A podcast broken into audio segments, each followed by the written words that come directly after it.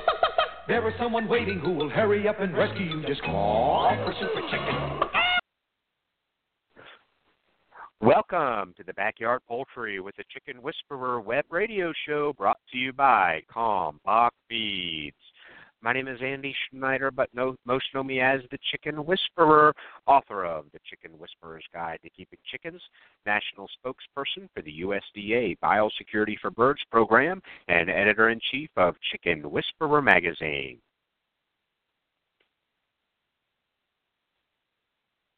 Each week, I welcome experts in their field to share their knowledge about different topics, including backyard poultry, show poultry, heritage poultry, gardening, cooking, homesteading, and of course, living a self sufficient lifestyle. Be sure to visit us online at chickenwhisperer.com, where you can follow us on Twitter, become a fan on Facebook, and subscribe to the totally free digital edition of Chicken Whisperer Magazine. Once again, I would like to thank all of you for tuning in today to Backyard Poultry with the Chicken with good friends over at Kalmbach Feed. At Kalmbach Feeds, our layer pellets and crumbles are all natural, antibiotic free, with no animal byproducts. Formulated just for laying hens, our feed is fortified with essential amino acids and calcium to ensure maximum production of nutritious, tasty, strong shelled eggs. From our family to yours, feed your hens the way nature intended pure, wholesome goodness. Kalmbach Feeds. Find a dealer at kalmbachfeeds.com. That's K A L M B A C H feeds.com. Or order your layer pellets and crumbles today on amazon.com. Kalmbach Feeds is a proud sponsor of the Chicken Whisperer. I'm about to say something that may shock you. There's a chance the mealworm treats you're feeding your chickens are doing them more harm than good. Most of the mealworms sold in the U.S. are hollow and empty because of how they're processed, leaving them with little or no nutritional value. The problem is, chickens love healthy insects like mealworms, but there hasn't been a way to get access to them in large quantities. Until now. The only mealworm company I endorse is The Honest Worm because of the way they raise and process their mealworms. Now, they've set aside some bags only for my listeners to try for free. Just cover the cost of shipping and handling. Head on over to freemealworms.com. That's freemealworms.com. If you don't see sold out at the top of the page, that means there's still some bags left, but only for a limited time. Go to freemealworms.com and get your free bag today. Sweet PDZ has been keeping horse stalls ammonia free and healthy for nearly 33 years. However, ammonia is ammonia, regardless of the species producing it. Therefore, it will do the same great job in your chicken coops and brooders. Sweet PDZ safeguards flock health by neutralizing and eliminating harmful levels of ammonia and odors. Safe and effective moisture absorption. All natural, non toxic, premium grade zeolite mineral. Contains no masking scents or chemical perfumes. Safe and beneficial to dispose with waste on compost and gardens. Learn more at sweetpdz.com. That's sweetpdz.com. Ideal Poultry has been a family owned and operated business since 1937. Their business is built on customer service and quality poultry, from rare white and brown egg layers to broilers, ducks, turkeys, and bantams.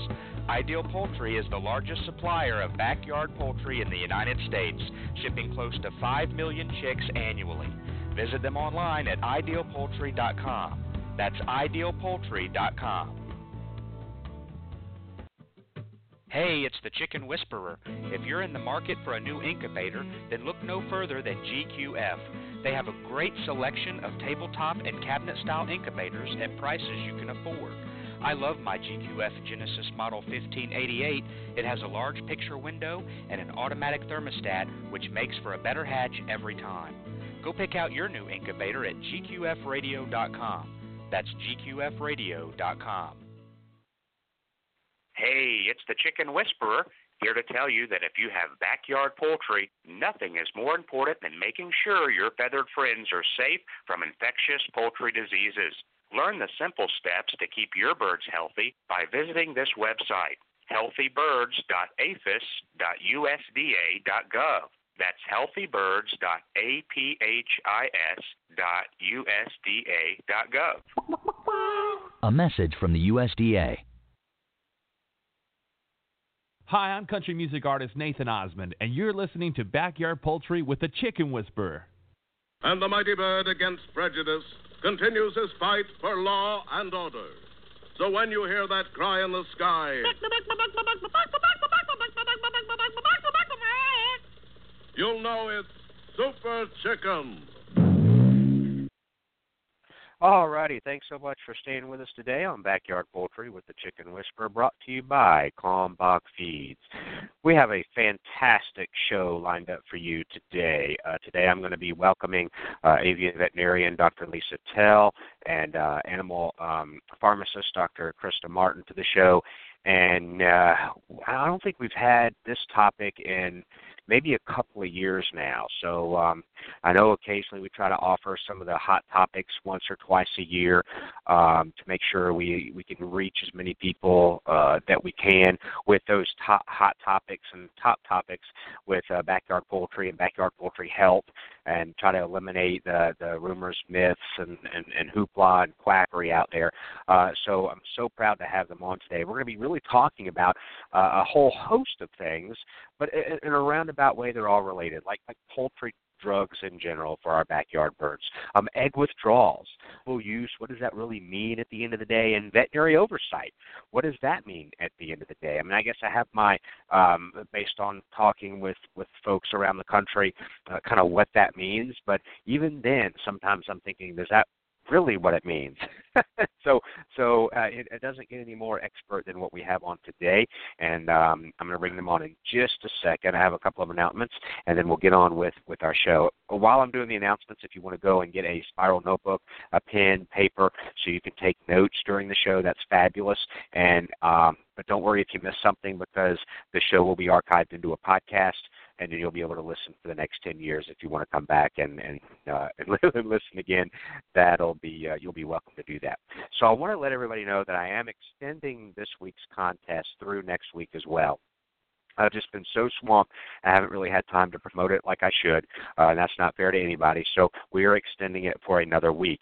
And the prize package for this awesome contest is uh, basically a, we're calling it a six month supply. Uh, it does include six large bags of the Honest Worm mealworms. Uh, now you know these guys. You've heard about me talking about them uh, over the last about six months, and they are the mealworms with guts. Uh, they are full of it. And normally, when you hear someone say they're full of it, that's not always a good thing. But in this case, it is because their mealworms are full of the good stuff, the guts. If you go and you're used to paying big bucks for these these hollow mealworms, and they're hollow, go and take it. The, the mealworms you have right now. If it's not the honest worm, take them, pull them out of the bag, uh, pinch them in half, and look inside. What do you see? Hello, hello, hello, hello. Nothing. They're hollow like this big cave. It's like just a crunchy out outer shell, an exoskeleton, if you will, of what once was a mealworm that was microwaved um, to where all the good stuff inside the guts are now gone. It's just this crunchy shell. And yeah, your chickens might love them, but man, imagine how they're going to love uh, when you go to buy your next mealworms and you get the honest worm.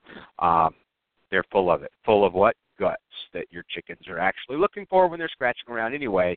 Uh, it's basically uh, 99% of the real mealworm. They lose about 1% due to the moisture, um, so they can package them and have somewhat of a shelf life for them. But it's as close to, I guess, as a live mealworm as, as you're going to get without raising them in your backyard. So check them out, and we're going to extend that contest. All you got to do to enter, it's very simple, is any post that we have, um, any post at all that we have um, on our, our Facebook page, just in the comments section, all you got to do is post, um, I want honest worms. That's it, and you're entered. And we'll just randomly choose a winner, and we'll do that next Friday, um, and uh, we'll do that probably on a Facebook Live. But I'll, I'll contact you obviously via Facebook uh, as well. So so no worries there. But I'm going to extend that contest for um, for another week.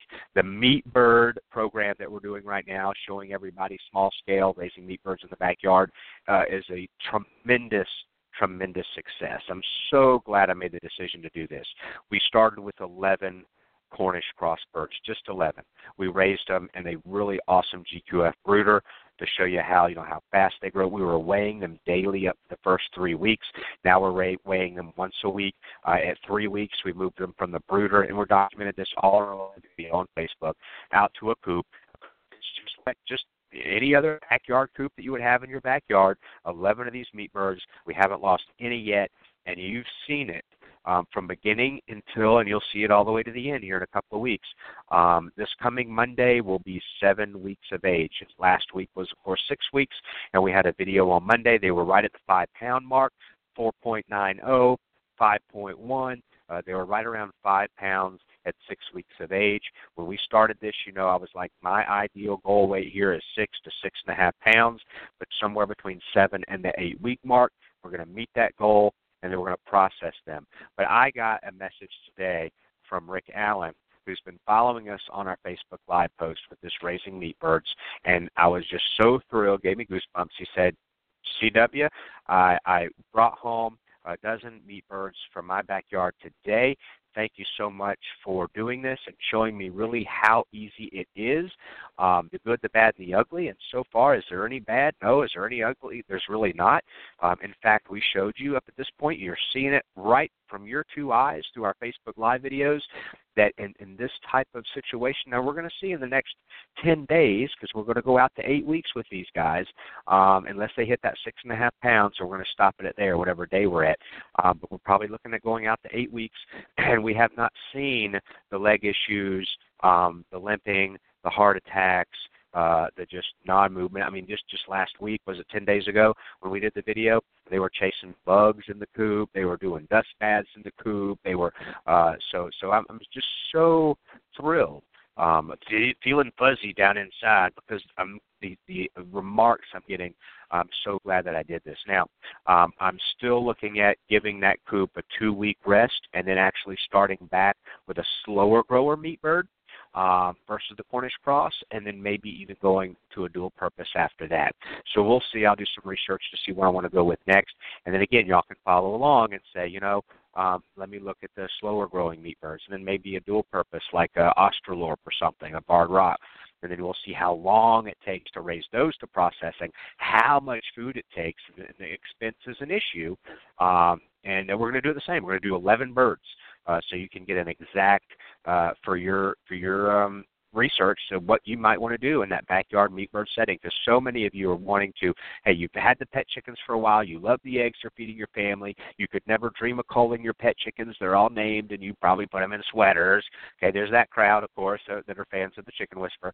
Um, but but now you're interested you see the benefit of chickens you see the benefit of feeding your family and you want to maybe try to go down that meat bird route but you're lost. You're like i don't know. This, this sounds oh, I'm not sure if I can do that.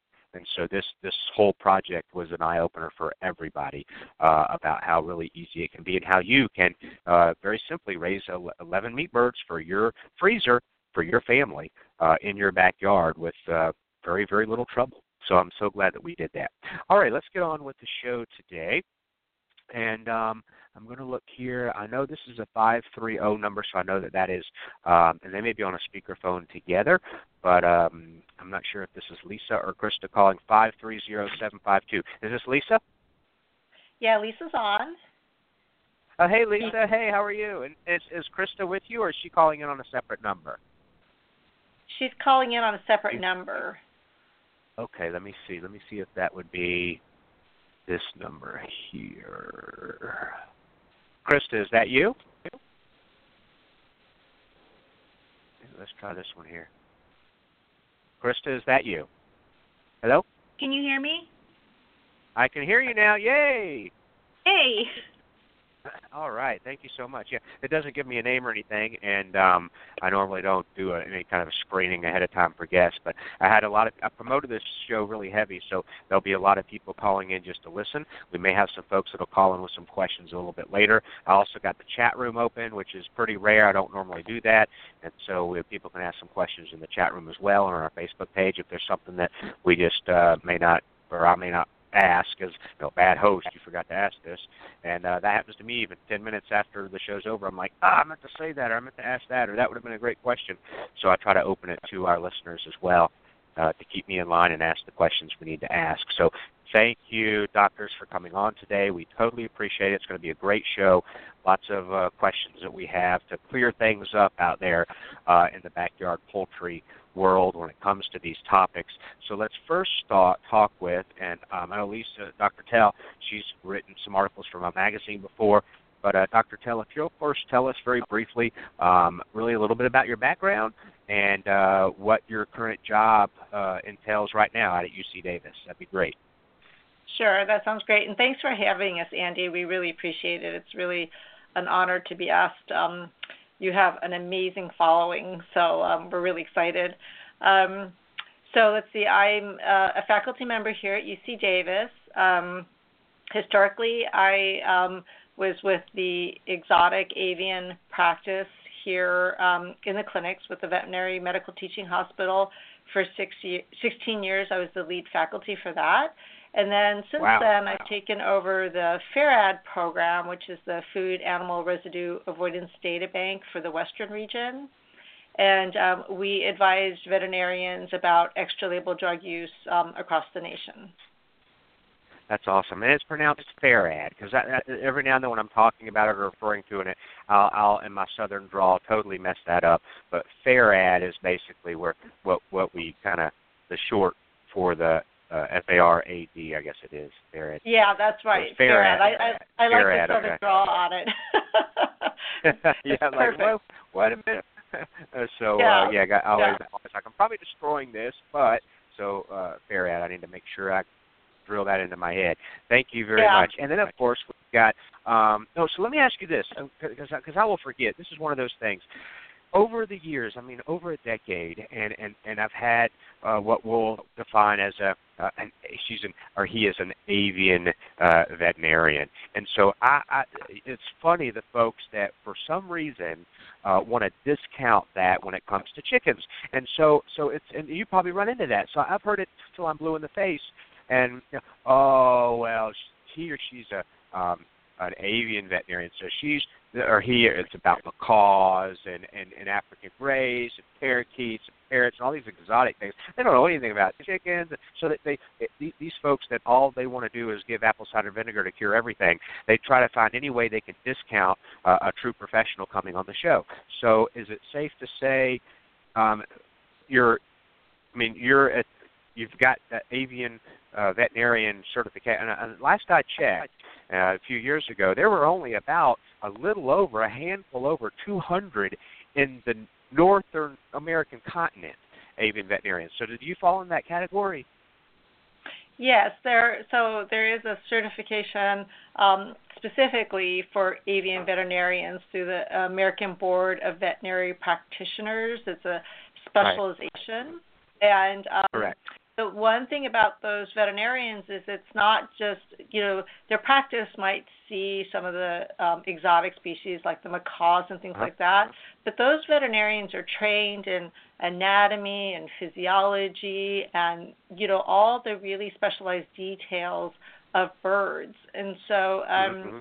they really can advise people who own chickens. A lot of those people see chickens, um, but they Uh-huh. really, with a good knowledge base, can advise um, people about how to go ahead and um, you know, uh, treat their chickens. Um, they can diagnose diseases. Um, they're really specialized in that area, and um, and it, like I said, it's a specialty, and um, and so I think those people can provide additional service um, to people who have chickens. Great. I've, I've just seen that over the years. It's so frustrating to me. Oh, they're not a chicken. They're they're they're the exotics, and, and and no matter what I say, I think it's just their in their thought process of trying to be negative however they can be and that's one thing they try to grasp onto is it still i mean again within the last decade just a handful over 200 from my research on the North American continent that hold that true certification. It may have grown over the last uh, six, seven years. Is it still pretty under 300? I'm still guessing. It's still a relatively uh, small number. I I don't know the exact number right now, but you're right. It's um, the the one thing I would say though is that um, so after leaving uh, um, the veterinary medical teaching hospital exotics program, once I became involved with FARAD, we have really been doing a lot of education, especially since avian um, medicine is our specialty in this region. We've been doing a lot of education to veterinarians, and a lot of our calls, um, you know, a, a large majority of our calls actually are coming in from veterinarians treating chickens. Mhm. Mhm.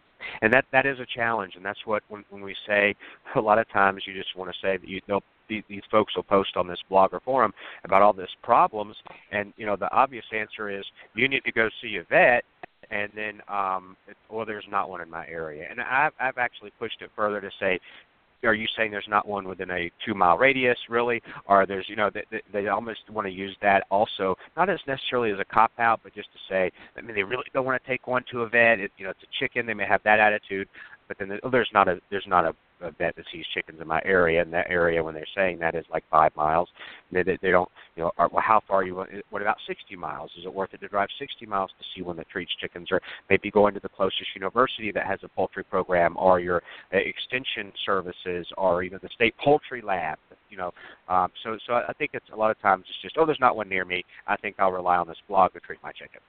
so so I've, I've run into that as the more and more that I dig deeper for that. So, um, but it but it is quite obvious that there's just not a lot, and and I'm glad to hear that a lot of vets are calling in to get because so many people are keeping chickens now. So that that I think that's a problem that I think sounds good that we're we're working through.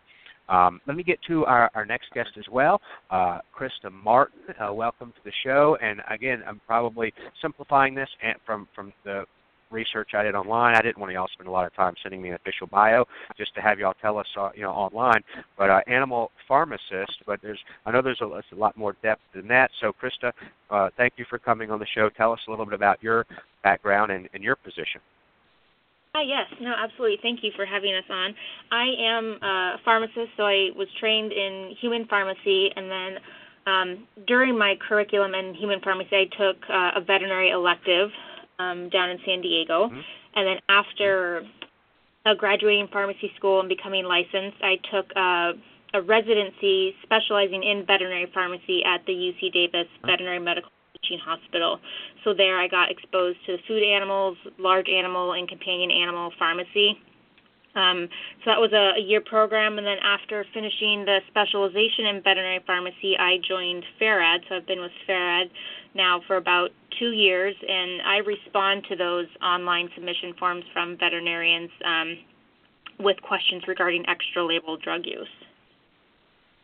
Awesome, very good. And we're going to talk about what that term really means, and then um, and and everything else. So did first because I want to cover this for this is why this show is happening right now is I got an email uh, from let me see if I still have their information in here uh, yeah, Jeff and and Rindy, and it ended up being about uh, Tylan. That's why we're having the show, and we'll discuss a lot more than that.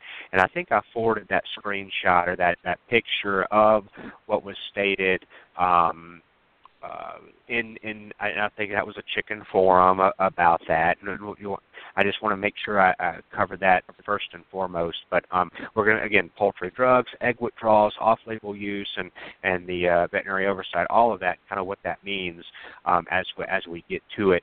but if you don't mind, I'd like to start with this because I promised them I'd get to the bottom of it, and then and then that's how this show came about. And to fill the show, we're going to talk about all things uh, kind of pharmaceutical pharmaceutical related, if you will, with the uh, with poultry. So um, Lisa, did you have a chance to look at that comment about the Tylan 50? And it's just one of those things that, you know, you think about the overuse of water soluble antibiotics over the years, even in backyard poultry. You know, you, you see it even today on the blog. Oh, my chicken has a runny nose. Oh, you better go ahead and give them some antibiotics. Start them on some antibiotics. And um, now the water soluble, my understanding as of a couple of years ago, um, veterinary uh, prescription only, but you still got some injectables that are out there. Tylan 50, one of the more popular ones. We've even started to see now, Dr. Tell and Dr. Martin, where people are using Tylan in the water um, to give it, you know, uh, to give them through, through their watering versus just doing the, the injection. Um, so it's it's I would say highly used in, in the backyard poultry world. And then you got somebody that's that posted that on on a on a uh, forum for whatever reason to say, hey, you know, my vet said this, or you know, you might want to think about this, or hey, is this, you know, think, you know. So if you had a chance to look at that, what is that? Write it, and I don't have it in front of me. I'm going to try to find it, and um, it's something about the Tylan 50 being toxic to birds uh, in general, but yet people are using it all the time, quote unquote, with success possibly, whatever they, however they deter- determine success. Um, what what um, say you, Dr. Tell, about about that? I just wanted to start with that and make sure we covered it. Sure. I'll try to find it so I can read it to read it to everybody. Right, right. So um, the topic is in regards to using Tylan injectable in birds, and um, that um, formulation actually has a component to it. It's it has propylene glycol in it, um, which is an okay. alcohol base. Um, so for certain some species of birds, uh, propylene glycol can actually cause um, a, a harmful reaction. And so that's where I think a lot of the concern is, and, and that's um, been documented in some zoo species, some exotic species. Um, uh-huh. Probably at the dose, it sounds like, that's currently being used out in um, poultry, that is not causing a problem for them and they're not having issues with it. Um, but as I followed up with you about a bit, is that there's there's some other issues in regards to that, and um, the problem is is that the um, injectable formulation of tylosin is actually not the correct way to use it because um, there's rules about what you can and can use or what, or what you can and can't use. And so the injectable formulation is not labeled for chickens. So um, we can go into a little bit more whenever you want to about extra label drug use. Sure. Um, we can. But anyway, okay. that's that's that's the bigger portion of the issue. So, um, but uh, propylene glycol um, can be a concern for certain species of birds. Um, and it sounds like at least for the chickens with that formulation, they're not having problems, but that's probably where um, that topic has come from. Got it. Yep, I have it right here. I'll read it so our listeners can have a better idea. Uh, I, I even had it saved um, on this computer, so let me go ahead and open this just a second. I didn't think I had it saved on this computer, but I'm going to go ahead and open it so that I have a better idea. Um, someone had posted, just an FYI, I found this uh, from the vet at Elanco, which manufactures Tylan. I called and confirmed it is correct. Do not use Tylan injection in birds either injected intramuscularly or orally. And like I said, people are starting to put it in their water because the um, Tylan injection is formulated with 50% propylene glycol uh, as a uh, anyway, and, and, and alcohol that is toxic to birds and commonly used as antifreeze. I was going to say that's how we normally kind of hear that term. Um, the Elanco vet indicated that the propylene glycol base can cause fatal injection reactions, blah, blah, blah, blah, like you just talked to us about. Um, and so it's not necessarily false information or non-factual information. It's just the key there. I think we need to concentrate on is some birds or some species of birds. It can it can yeah. be very harmful. Yeah, yeah, I think that's safe to say. And um, the the thing is, is that with all these medications, is um, so the the drug sponsors. So in this case, it's Elanco. Um, they go through the process of um, testing these products to see if they're safe and if they're um, efficacious, so if they're they're efficient at treating what they're supposed to be treating. Um, and so they haven't done the studies, you know, um, for right. using the injectable in poultry. And so, based on um, some indications that it could not be safe, um, they're being cautious and they're really pointing people towards the product that is labeled for poultry. Got it. Okay, so let's let's pardon me, let's talk a little bit about that because I know it's used uh, widely. I think it was the most, I think it's one cc injection, Tylan 50 in the breast twice a day, blah blah blah, that we always hear um, out there. But Tylan 50 itself, when you go to that feed store, you purchase that little bottle of it. Uh, that is not it's it's labeled you know not for poultry. So that we'll get into that next term. So it's off-label use. Um, which then means if you're going to technically, maybe it's even legally, use it off-label use, it has, you have to have veterinary oversight. If we combine those two, am, am I following that right trail? Yeah. So if you're going um, off-label, um, you have to have so one of the um, requirements for any extra label drug use is for a veterinarian to actually be doing the prescribing. Um, so FDA has um, the approved label, and maybe I maybe uh, Krysta can go over the details of the approved label and what's typically on that, and then I can go okay. over the part about the veterinarian um, and what they have to do to have a relationship with their client to be able to prescribe that drug off label.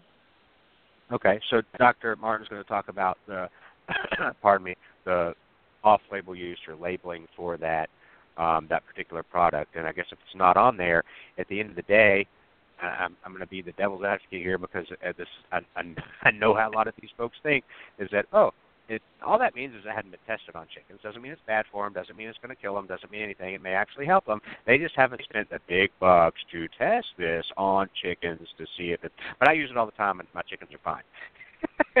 I hear that all the time, all the time, and I'm sure y'all do too. So, um, so Dr. Martin, tell us about tell tell us about that uh, portion of the the labeling and, and the meds. Yeah, so exactly. So um, when we look at a drug label, we're looking at um, its uh, what species it's indicated for use in. So chickens, it, and chickens are split into, as we all know, you know, broilers and in this case, um, layers. So if it doesn't have the distinction that it's approved for layers, using that drug in layers, even though it's approved for other chickens, is considered extra label drug use. Um, now, a perfect, just to interrupt you for a second, a perfect yeah. example of that would be Wazine, for example. Huge, huge, popular, popular, popular wormer for chickens. And that, I think when you went down that road. I think most of our listeners would even know this as well, but just to remind them, Wazine would be a perfect example. It says, uh, you know, for meat birds, two week withdrawal. I think it's 14 days for meat birds, and then of course it on there it says not for use with uh, hens that lay eggs for human consumption. We'll get to that drug in a minute because that's a whole other uh, uh, ball of wax or can of worms. But but okay, I just wanted to. Wazine would be an example of what Wazine would be a good example of what you just described yes, exactly. In Tylosin, the water there is a water soluble formulation that is labeled for um, chickens excluding layers, and we do receive a fair amount of calls um, regarding extra labeled drug use of that water soluble formulation. Um, but besides the species indication, we're looking at um, indication, like what it's uh, treating, um, specifically the organisms, um, and then we look at dose. Um, what is the dose that they're administering?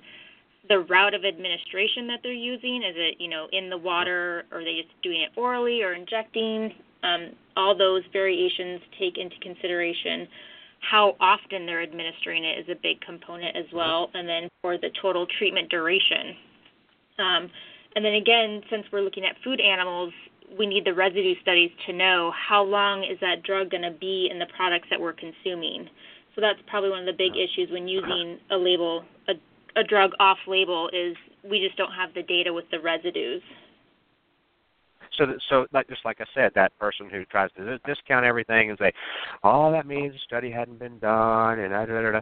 so let me ask you this, because I'll often share this with folks too, and then we'll get uh, Lisa, uh, Dr. Tell will come back and, and wrap that portion up.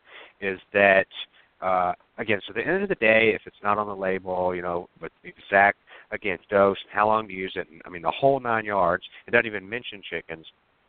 It, of course, at the end of the day, that means no testing has been done, say, on the layer birds, if this has something on meat birds. But let, let me ask you this, because I often say this, uh, whether it be Wazine or whatever drug we're talking about. At the end of the day, the the biggest issue or the the risk is when you get into, and I'm keeping it towards my audience, giving away or selling the eggs if you want to give whatever the heck you want to give to your birds and just keep eating the eggs, it's it's on you. I mean, if you if you, hey, I'm the only one on the planet that eats my eggs. I'm going to give person I'm hurting his meat, possibly hurting his meat. So so I think at the end of the day, hey, this this whole show comes about what we're talking about. The the risk comes involved, uh, the uh, legal risk, whatever, health risk, is when you're uh, selling or giving away your eggs. If, if you're, and, and y'all may not be able to say this, but my understanding from over a decade of having you guys on is that, look, if these are your own birds, you can give them whatever the heck you want to give them. If you're the only one eating the eggs, knock yourself out. It's you're the one that's taking the risk, not your neighbor who you're giving the eggs to or the farmer's market where you're selling them. Y'all may or may not be able to comment on that. And, and, you know, so I, well, we can't really, but um, at the end of the day, am I kind of right about that? I mean, there's risk, but if you're the only one eating your eggs, then you have that. You're that's your that's on you. That's your responsibility. You make that decision, but it's all on you. But it's a totally different issue, a much more serious issue if you're selling or giving away your your your product. Is that correct? Does that kind of on the, make sense? Yeah, I would um, definitely. We when we advise, um, we will kind of depending on what information we have, we can kind of provide guidelines for uh, uh, safety for personal use. Um, and then we also provide guidelines. If you are to sell or give away, then we're targeting um, zero residue since it's not approved in this bird. Uh-huh. So we definitely want to make sure to protect the human safety. You know, you need to take that into consideration. Right. Personal consumption, um, we still want to try and you know follow the rules and get veterinary involvement since it is extra label. But whether or not um, you want to wait is your risk. Right, right. Yeah, that's and, and they're yeah, totally different. Yeah, more risk involved when you're and and so oftentimes uh, these are things that are popping into my head that I did want to talk about. Is that um, out like with Wazine, for example? Oh well, was it piperazine or whatever? Oh well, that's he, doctors give doctor prescribed that to my son when he had a whatever worm or whatever he needed to be clean and so I'll, I'll get that often about certain drugs. Well actually if you may or may not know that that we give that to humans so it's got to be safe right? And the way i i i combat that doctors is that i say well you know antibiotics are a drug that we use in humans as well but there are a lot of people that are totally severely allergic to that and are going to have problems. So just because it's oh well, my son's on that before, that actually is a drug that some doctors prescribe to humans. So it's safe. It's not going to be a problem. They'll they'll try to again discount it that way. and the way I try to combat that is that well, so are antibiotics but many people are, are deathly allergic to antibiotics. So that doesn't just because it may be a, a drug used in humans still doesn't mean it's it's safe for everybody. That's how I go about that um, when when they talk about that. So because some of these you might someone may have that correlation. Oh well, that that people use that for humans too, so it must be safe. Y'all run y'all run into that sometimes.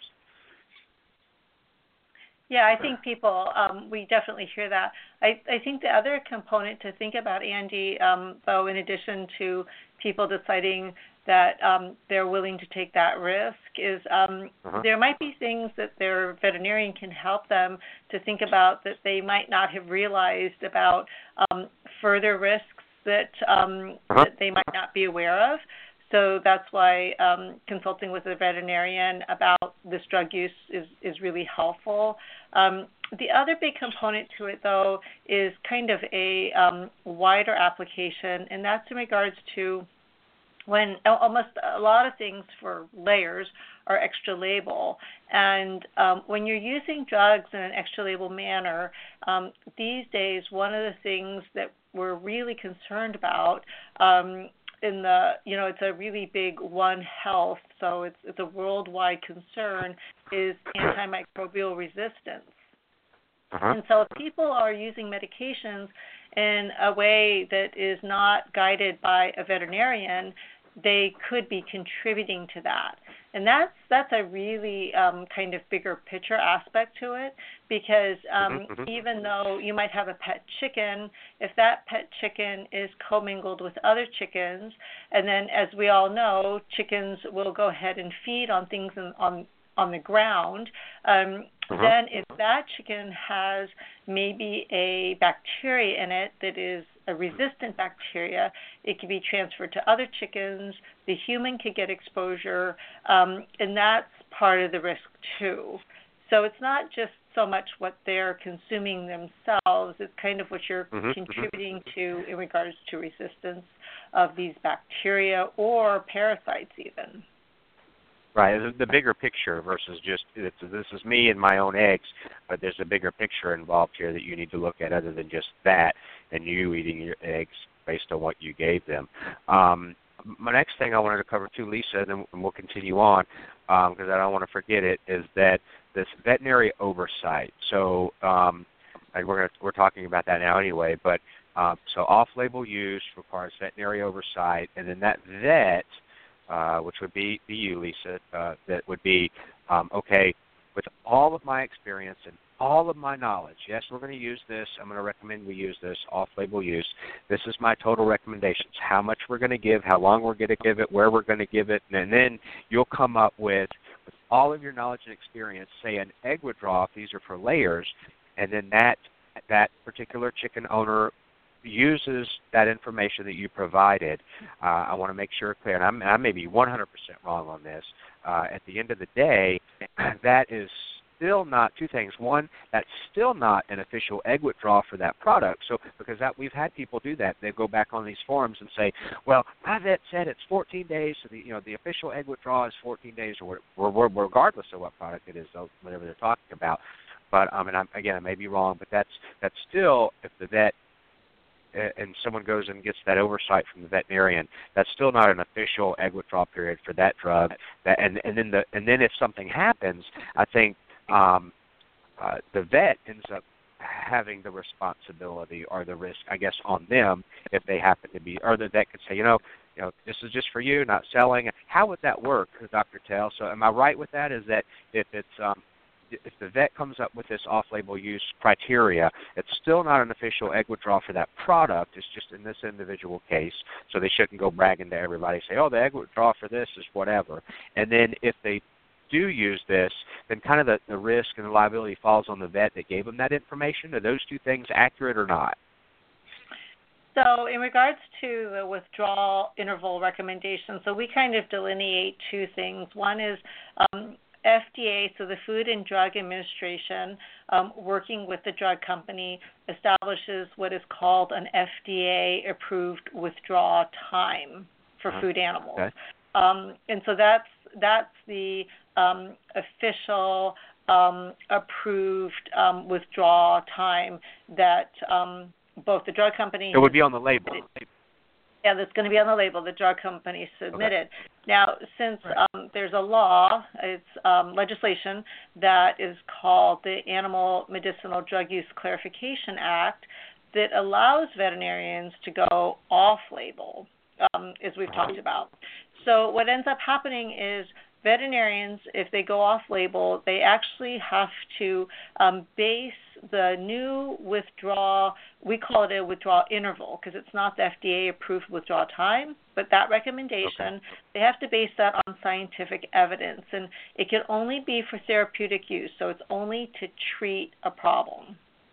Um, Okay. That's that's one of the rules for um, that that legislation. So um, that's the withdrawal interval, and um, I agree with you about once that veterinarian they they call into the FARAD program or submit a question in, um, and we'll advise them based on scientific literature and data or uh, foreign approvals, things like that about a withdrawal interval recommendation. But that's just for that one case because they might have asked us for specific dose, specific time, you know, very specific situation, and also sometimes the the scientific data changes. So it is applying just to that one case. And then in Got it, regards it. to oh, go ahead. Sorry. Go ahead. No, please go ahead. No, I didn't mean to. I was going to say, in regards to your second question, so that veterinarian is making the recommendation regarding the um, the aspect of the withdrawal interval and the residue situation.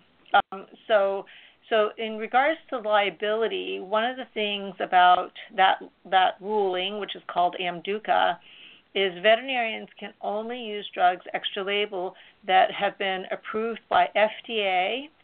So um, typically they're going to be animal drugs. Sometimes they're human drugs. Um, so from that standpoint, typically, um, you know, they've already been tested from the aspect of human food safety, and so they okay. that's why those rules are in place. Um, but you know, we certainly advise people, especially when they're using things like um, the sulfas and things like that, that they really uh-huh. need to be cautious and make sure that there aren't any residues because you don't want to expose a person to a sulfa drug that maybe has like a sulfa allergy. Correct. Got it. Now, you mentioned something there that wasn't on my list. I guess I've just for this perfect example. Why? But you, and I think you and I even may have talked about it on the phone, and um, Krysta can chime in here as well. But you know, uh, the different countries. Uh, like I saw on directly right smack dab on a blog uh, that someone posted. Well, I live in Canada, and there's no egg no egg withdrawal time using Wazine. We can use it, and it's just there's none in Canada, but here that's not advised to use for layers with eggs for human consumption. Now, again, that was on a blog, so that may be totally false information too. But she's now spouting on a blog or a forum, I think it was a Facebook forum about chickens, that there, the, there's no egg withdrawal time in, in Canada regarding Wazine and egg layers. And so she's she's commenting that for all the world to see, and then people here are going to say, oh, okay, well if it's good for them, it's good for me. Is, do you know if that is, and you, obviously you probably get tons of calls about Wazine, um, is that uh, truthful information that in Canada uh, you can use Wazine for your layers for human consumption. There's no egg withdrawal time, but here there's it's still based on that label, and we'll get into Wazine in a minute. Um, you know, not for use with layers that produce egg for human consumption, or is that more uh, hype or, or not not correct information?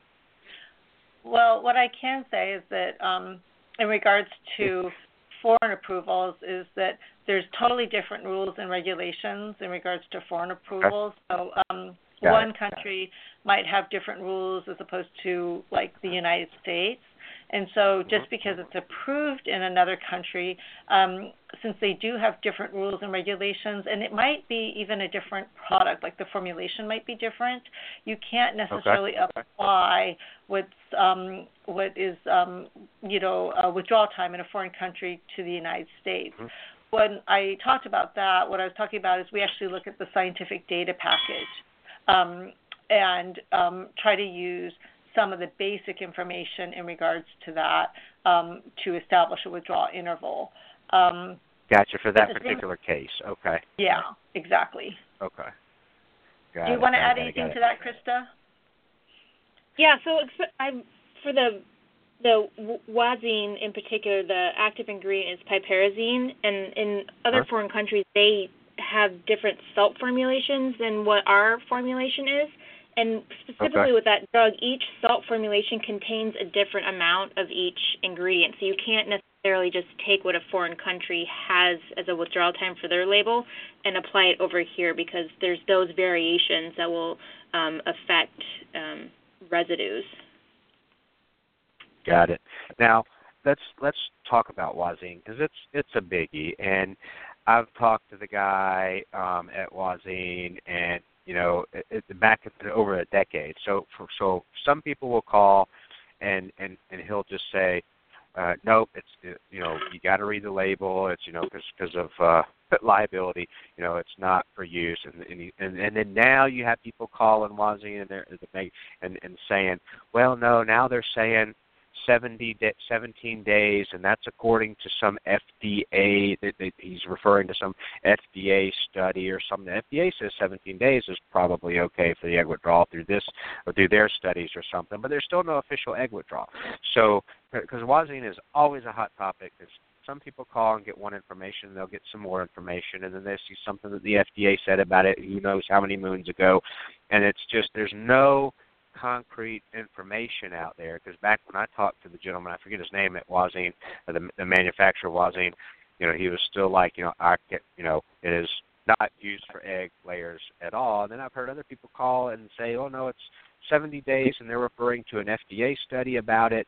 So um, uh, for for Dr. Tell, if someone calls you guys up and and Krysta as well, working together at uh, FARAD, and says, you know, hey, I got 11 layers in my backyard, and um, of course, I haven't got a fecal flotation test. I saw maybe a worm in their poo or some eggs in their poo, and I want to give, you know, we can go down that road about, you know, all the different types of internal parasites. We just talked about it last week with Dr. Pitesky, I think a colleague of you guys out of UC Davis. About so I did that obviously planning uh, the week before this time. But what what I mean, not that we want to. What, I mean, what do you what do you say to this person that they call in and and right now and maybe later today someone calls in and says that I've got 11 hens in my backyard. I want to deworm them. I bought this wazine at the farm store, and you know their layers.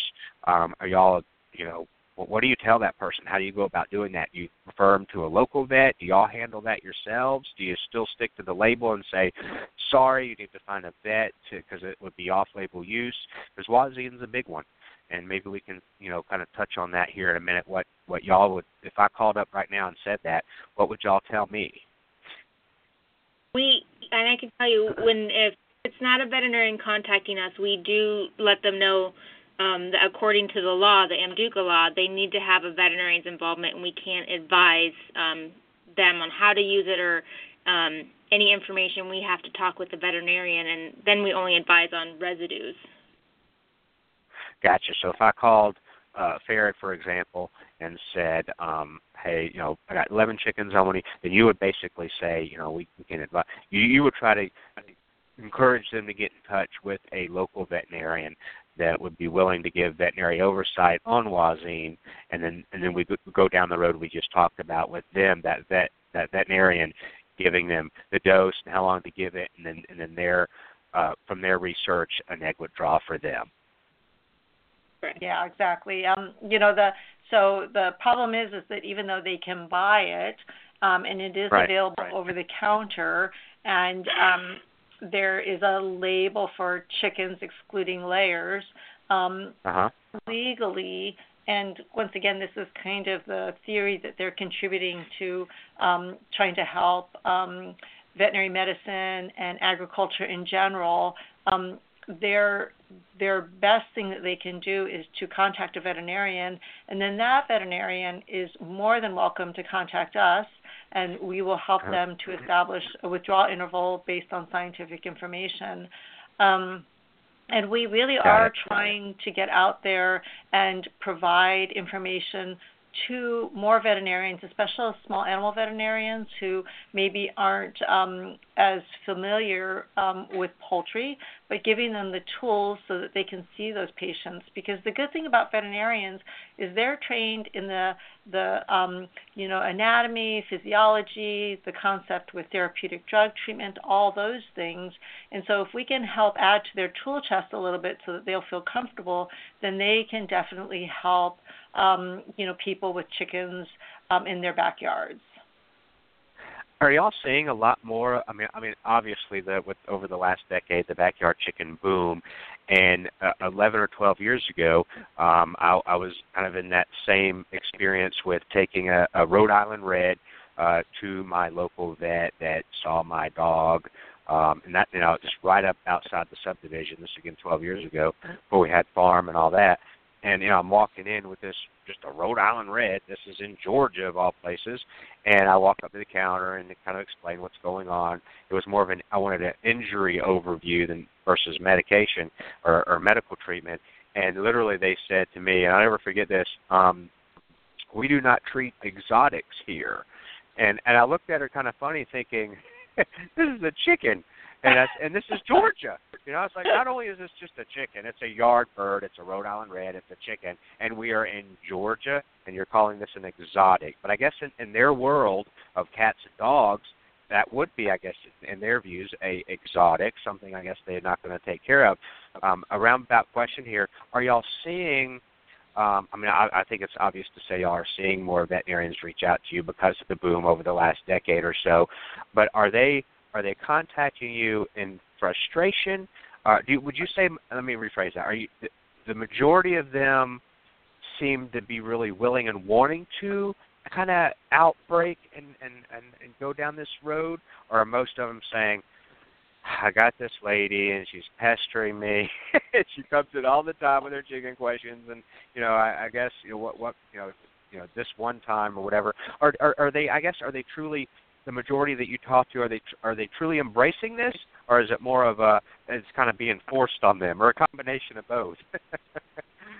uh, well, that's a really good question. You know, it's funny because. um being in what you call quotes, you know, an exotic clinic historically, um, and practicing exotic animal medicine myself, you know, a lot of um, the definitely the small animal veterinarians, you know, they it's not necessarily in their wheelhouse to have to um, look at withdrawal times and, and all these regulatory aspects. And so for small animal veterinarians, um, it's not an area that they've been highly trained in but I gotcha. really think um, that they are interested. They want to do the right thing. They want to help their clients. They want to make sure that the human food chain is safe. Um, and you know, it's interesting because about the time that I actually switched, it was in 2006. I switched over from um, the clinics here to the FARAD program, and being an avian veterinarian, I was really um, very um, interested in wanting to get the word out to educate people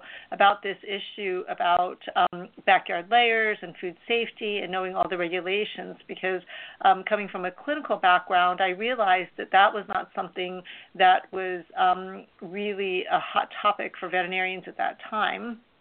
And so we really started a big push to educate veterinarians. And I would say, and, and Krysta can chime in on this too, um, you know, these um, these small animal veterinarians who are teaching chickens, they're really they're asking us a lot of questions and they really want to know and they want to do the right thing. So uh-huh. um, I would say for the most part, they're dedicated people that want to help their clients. What, what would you say about that, Krysta? Because uh, you, um, you know, definitely uh, giving our call load um, you have some insight on that too. Yeah, I would definitely agree with that statement. We get a lot of calls that they um, they ha- they they're not used to dealing and treating chickens, so they truly just want to uh-huh. learn the rules and the regulations and um, they they run past us. They're like, I'd like to use this. Is can I go ahead and do this? Is this prohibited? Like they they truly want to learn and help help their clients out.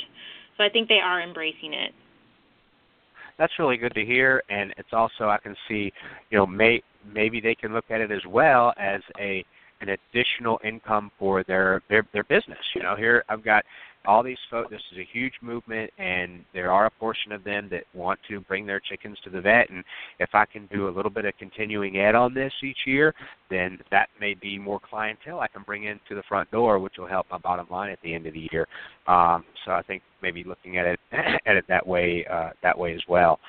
Um, interesting. I've got to take a quick commercial break, but we will uh, we will definitely be back. If you're just tuning in, thanks for tuning in with us. Uh, but we are talking with uh, uh avian veterinarian Dr. Lisa Tell uh, from UC Davis, as well as uh, human and animal pharmacist Dr. Krysta Martin, and we're talking all things poultry drugs, egg withdrawals, off-label use, and veterinary oversight. What does that really mean at the end of the day? And how, if I've got 11 chickens in my backyard, how that uh, affects me and, and everyday treatment of my backyard birds. So hopefully you're enjoying the show, uh, show, and there will be more right after this short break. Thanks for staying with us. When you need an incubator, think Brinsea, the incubation specialists. Brinsea has been a world leading manufacturer of quality incubators for almost 40 years. They manufacture incubators that hold anywhere from 7 to 380 eggs with high quality electronic and digital controls, including precise humidity controls and programmable egg turning, all at surprisingly affordable prices. Enter the coupon code WHISPER at checkout and receive 10% off your entire order. Order your new incubator today at brinsea.com. That's B R I N S E A.com. Cackle Hatchery is a third generation, family owned and operated hatchery. They offer over 193 varieties of poultry shipped directly from their facility in Missouri. It's their mission to enhance your life by providing you with quality poultry for showing, meat, enjoyment, eggs, and pets. They specialize in hatching purebred poultry and shipping day old chicks right to your local post office since 1936. 4 H and FFA youth poultry clubs get a 10% discount. Check out their website, cacklehatchery.com, for posted weekly specials and discounts. That's cacklehatchery.com. Come back, come back, back. Come back. Come back. Come back, back, back, back, back, back, back, back, back, back, back. Come back, back, back, back, back, back, back, back, back. From our family to yours, feed your chickens the way nature intended pure, wholesome goodness. Kalmbach Feeds. Visit our website at kalmbachfeeds.com. That's K A L M B A C H feeds.com. Or order today on Amazon.com. Kalmbach Feeds is a proud sponsor of The Chicken Whisperer. Metzer Farms is now hatching and shipping the premier egg layer. This girl is consistently laying jumbo eggs with a higher nutrient density and lower water content than your eggs now. She is an extremely hardy bird and the most heat and cold tolerant egg layer available, allowing for year round outdoor production. An eggshell unmatched in sturdiness and thickness, making cracks a thing of the past. Increase your health and double your egg profits. Of course, we're talking about ducks. Duck eggs are revered by chefs for their succulent flavor and by bakers for being the better baking egg. Learn more about this extraordinary duck, the Golden 300, or any of our other 35 plus breeds of ducks and geese at metzerfarms.com and order your next flock from us. The Yard Bird Chicken Plucker takes the hassle out of backyard chicken processing by fully defeathering birds in less than 15 seconds. The compact size makes it easy to transport and easy to store. The 1.5 horsepower motor and 20 inch stainless steel tub can handle two 8 pound birds at the same time. There are no belts or pulleys to wear out and no adjustments necessary, which makes it virtually maintenance free. For more information about how you can own this must have chicken processing product, visit yardbirdchickenpluckers.com today. That's yardbirdchickenpluckers.com. Since 1921, Stromberg's has been a family owned and operated business providing quality poultry and poultry supplies to their customers. Today, the Stromberg's family offers over 200 different breeds of poultry, including chickens, waterfowl, and game birds. They also offer poultry supplies for both the beginner and experienced poultry keeper. Stromberg should be on the top of your list when it's time to order your new day old baby chicks and poultry supplies. Order online today at strombergschickens.com. That's strombergschickens.com. This looks like a job for Super Chicken. You get the super sauce. I'll don my super suit. How would you like a punch in the beak?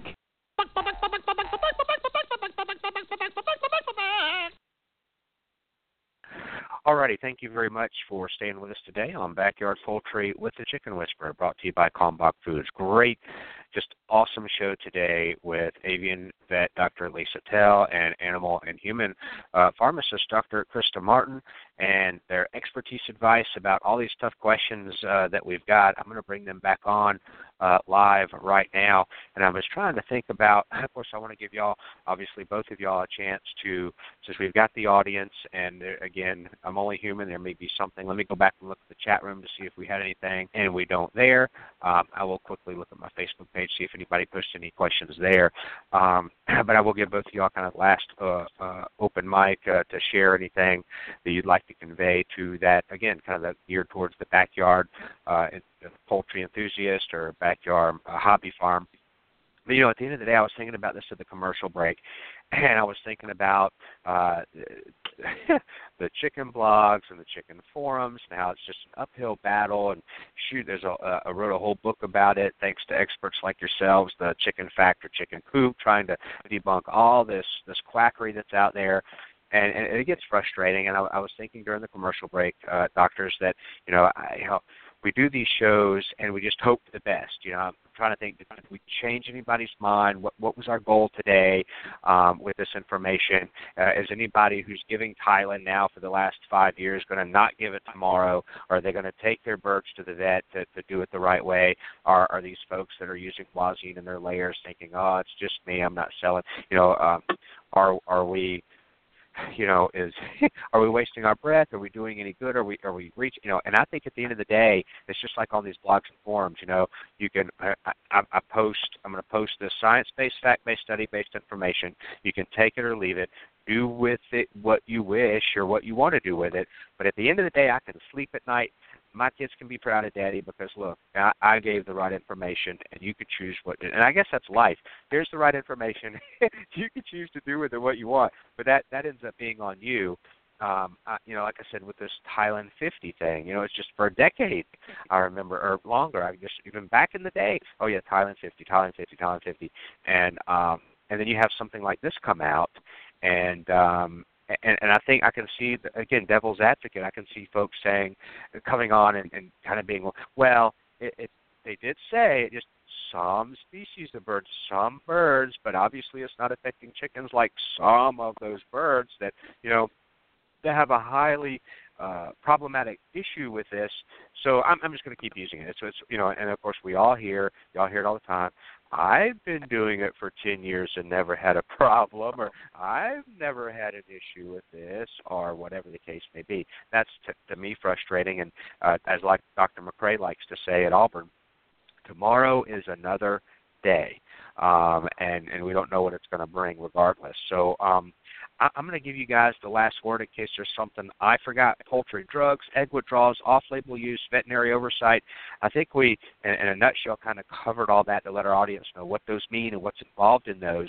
But again, there's still something that I may have forgotten or something you on a daily basis like to get the information out, and we'll start uh, with uh, Dr. Lisa Tell. If there's anything that I didn't cover, you wanted to cover, you thought we'd cover, or just any kind of message you want to get out to the folks uh, while you have that mic.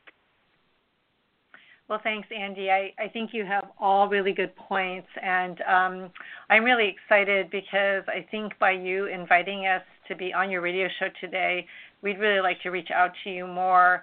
Um, one of the things we'd like to find out are, you know, what are the hurdles that people are coming up against, and what can we do to try to help them? I do agree with you that at the end of the day, all we can do is provide guidance and um, and really try to tell people why things are in place and what they can do as a um, contributing member of society. Um, a lot of the things that we're really trying to help with, though, is kind of this. You know, it might not necessarily affect you every day, um, and you know maybe the chickens that you're eating, uh, the chicken eggs that you're mm-hmm. eating um, from your backyard, but you know if you know anybody who has had problems with some of these um, you know, really drug resistant bacteria. You know, I think the veterinary profession, the um, agriculture um, commodities, the human health um, people, you know, we're all trying to come together to really combat some of those issues. And so those are the things that we would really like to be able to help people keep the food supply safe, keep people safe, and what are the things that we can do um, to help that. So I'm excited. I, I talked with um, Dr. Pitesky, and um, I'd like to reach out with, to you. And as a program, we also would like to try to figure out how we can help people who have these backyard chickens um, to um, kind of understand things that are challenging for them, um, provide some educational materials that will help them, and then also um, we're making a movement to definitely try to help veterinarians across all different types of practices um, know how to treat backyard chickens and feel comfortable with that. Gotcha. I'm going to give Krysta uh, Martin the same opportunity as well. But before I forget, because I'm getting older day by day, um, I, I see it as I'm sure y'all see it too. It's a, it's a combination of things, obviously. But I see you've got folks that say, I just bought this chicken for three dollars at the feed store, now you want me to take it to the vet? You, you have a lot of that atti- You have a lot of that attitude, and and I'll be the first one to stand up right now and say, look, I've, there's been a dog in my life since the day I came home from the hospital 49 years ago, and I would have never dreamed I would have spent over a thousand bucks to treat any of my dogs, but I just did about two months ago. Uh, it was like eleven, twelve hundred dollars for this livestock guardian dog. You know, I just took a cat that I got for free. Okay, and it was painstaking. I'll be honest with you, to the vet, almost four hundred dollars because it got uh what were those called? The, the those worms that squirrels always get. Uh, um, what what kind of worms get? Wolf worms, because it was a kitten and it's apparently common for outdoor. Get, anyway, so so I, I kind of get that. It's a three dollar chicken. You want me to take it to the vet? I think that's a challenge for some folks. What's also frustrating for me when I hear from those folks is that, and you and you dig deeper, you know, they have really no problem spending three thousand dollars on a coop that's fancy that matches their house and spend forty dollars a month on mealworms but when it comes to when it comes to, to going and, and doing the vet visit oh i can't afford that. So so i think that gets uh, uh, uh, kind of in that mix as well that that that theory or attitude. And, and i may be like i said and then and then you have the issue the overall problem is you, it's easy to say well just take them to the vet. But that's really the right thing you should do at this point from and then there's just there's not any available. And I think a lot of people may use that as a crutch. Oh well, my vet doesn't see birds, so I have to now rely on this information from the blogger forum. But they didn't really spend time. Okay, are there others in the area? Are, are there an hour away? Is there a vet that sees your chicken? Will see your chickens two hours away? Or you know, or the, the, the poultry extension specialist, or a uh, poultry state lab, or the state vet, or a, a university that might be able to help you out. And, and I think a lot of people will use that as a crutch. Just say, you know what, my vet doesn't take care of chickens, so I have to go to this blog or forum to get my answer. I think all that gets kind of piled in together with the challenges. And while you were discussing that, I'm, th- you know, why why can't um, like with something, and, and this may be way off, and I may be totally wrong with this. So, so for, you know, something as simple as wazine, and that right there may be a horrible thing to say. Something as simple as wazine, uh, would there not be? I mean, it would seem like it'd be from the outside in, and talking with you guys for over a decade to say, look, here we, uh, FARAD or just this this this team of poultry avian veterinarians to come out and say um, something like. Uh, again, we we feel that 17 days is going to be fine. You know, I know there's no guarantee. It has science. Science is huge, and and you want that official draw time. But I'm not I'm not saying to do that. But definitely, as we maybe we get a team together and we look at all this, Dr. Pitesky and you guys, and y'all are on can come on the show anytime. Um, but but you know that that was okay. Let me go to this one website, and it's you know every day, and it's run by veterinarians. Okay, Wazine, because you know I guess you have to say, well, would that be better than just nothing, or what they're doing now and just using it all the time, and however they're using it versus having some type of guidance. Still, maybe have the lawyer fine print to say this is not an exact withdrawal time, this uh, that type of thing um, or uh, know, maybe something that would be better than nothing. And so this is kind of a. Uh, I'm going to stop there and let let Krysta comment. But while you were talking, all this stuff was going through my mind with the problems that I've seen dealing with these folks over the you know the chicken keepers over a decade, and I'm sure you see it every day just like me. But that was that's everything that was kind of boggled in my mind when you were covering all that, and I'd be more than happy to be with you guys and uh, and discuss this on a regular basis of what we can do to help, um, even if it's even if it's not something uh, official, to to help these thousands and thousands of people that are just buying this stuff off the shelf. Tylan, this is a perfect example. We talked about the scenario of today's show, but Wazine, you know, it, it was huge.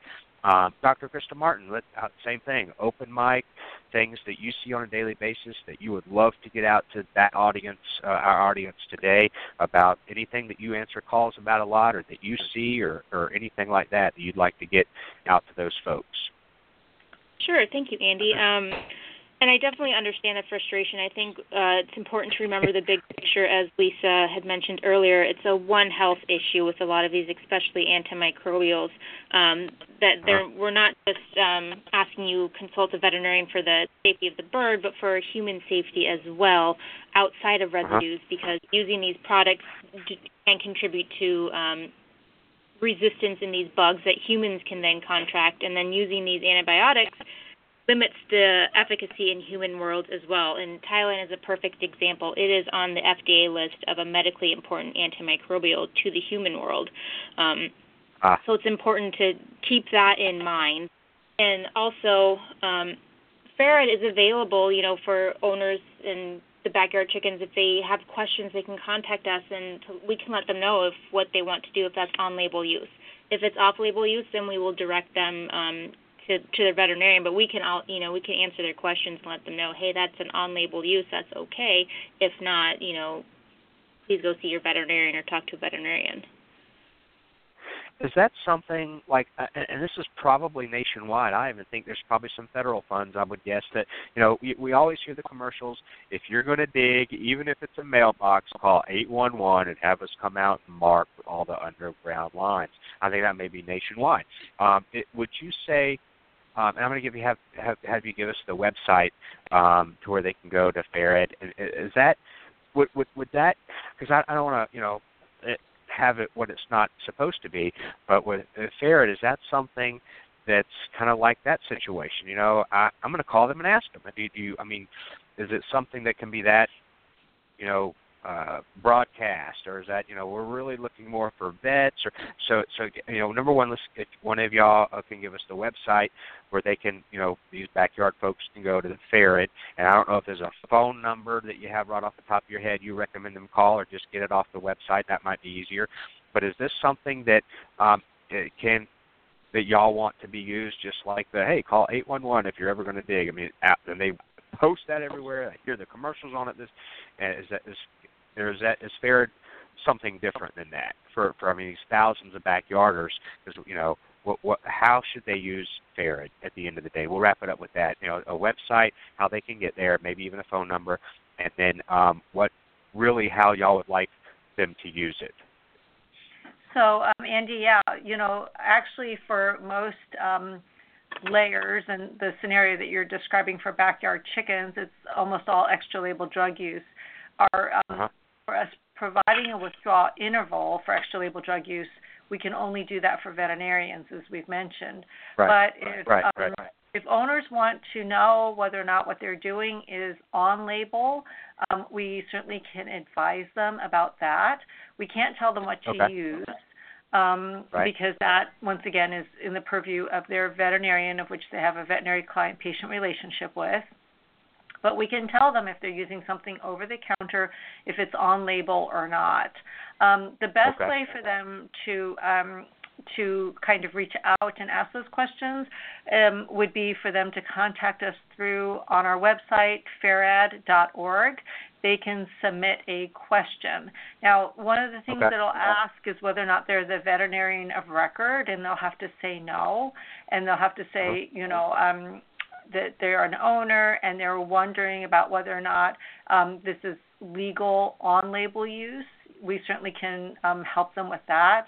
Um, okay. But I just don't want them to get frustrated if they're going to be asking us those other questions, which legally we actually can't answer.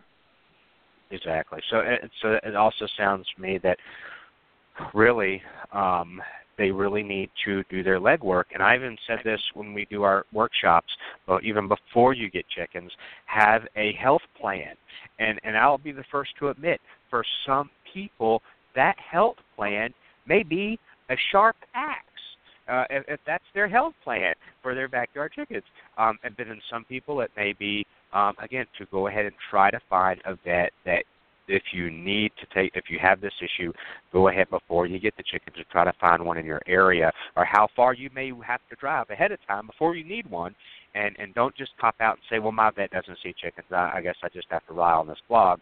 Well what about an hour away? What about two hours away? Have you looked at all these other um, possible um, scenarios like the state vet or the a, a close by poultry science school or the state lab, poultry lab, that type of thing, uh, and do that before you put chickens. Just like other things you should do before you get chickens, like make sure you can even legally have chickens in your area, town, city, county, homeowners association, and everything else that goes about that, versus just walking into a feed store and be, oh hey, it's fall chick days. I think I'll get some chickens. I know nothing about it, but I think I'll get some today because they're cute.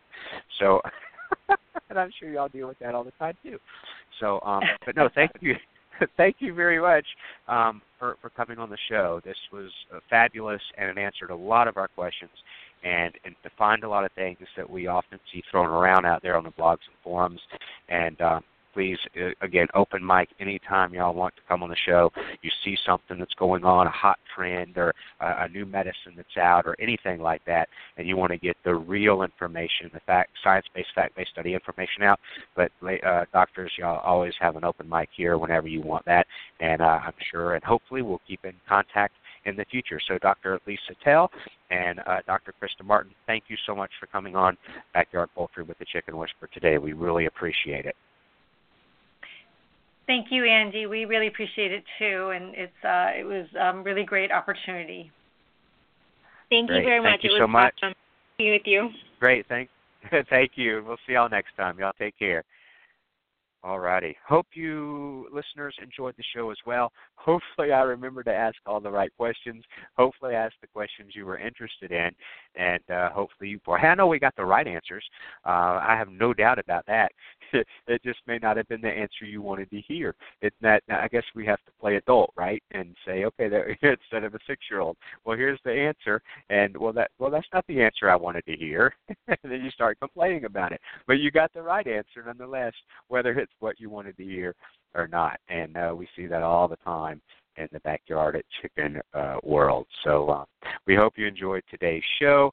And you know, next month we got another great lineup with Dr. McCrea uh, from Auburn. We got Dr. Pitesky from UC Davis coming on, and I'm really hoping in the near future I'll be able to do a site visit at um, Adisseo, who actually um, manufactures and develops and, and, and brings in uh, vitamins and minerals and amino acids that we find in our food, the food that most of our listeners probably buy from the feed store. Um, they've got you know the, the vitamins you know, that the poultry nutritionists come up with for that formulation, and so I'm really hoping in the next two or three weeks um, I'll be able to do a site visit there and talk with these great scientists and, and, and again answer those questions about what's in your food.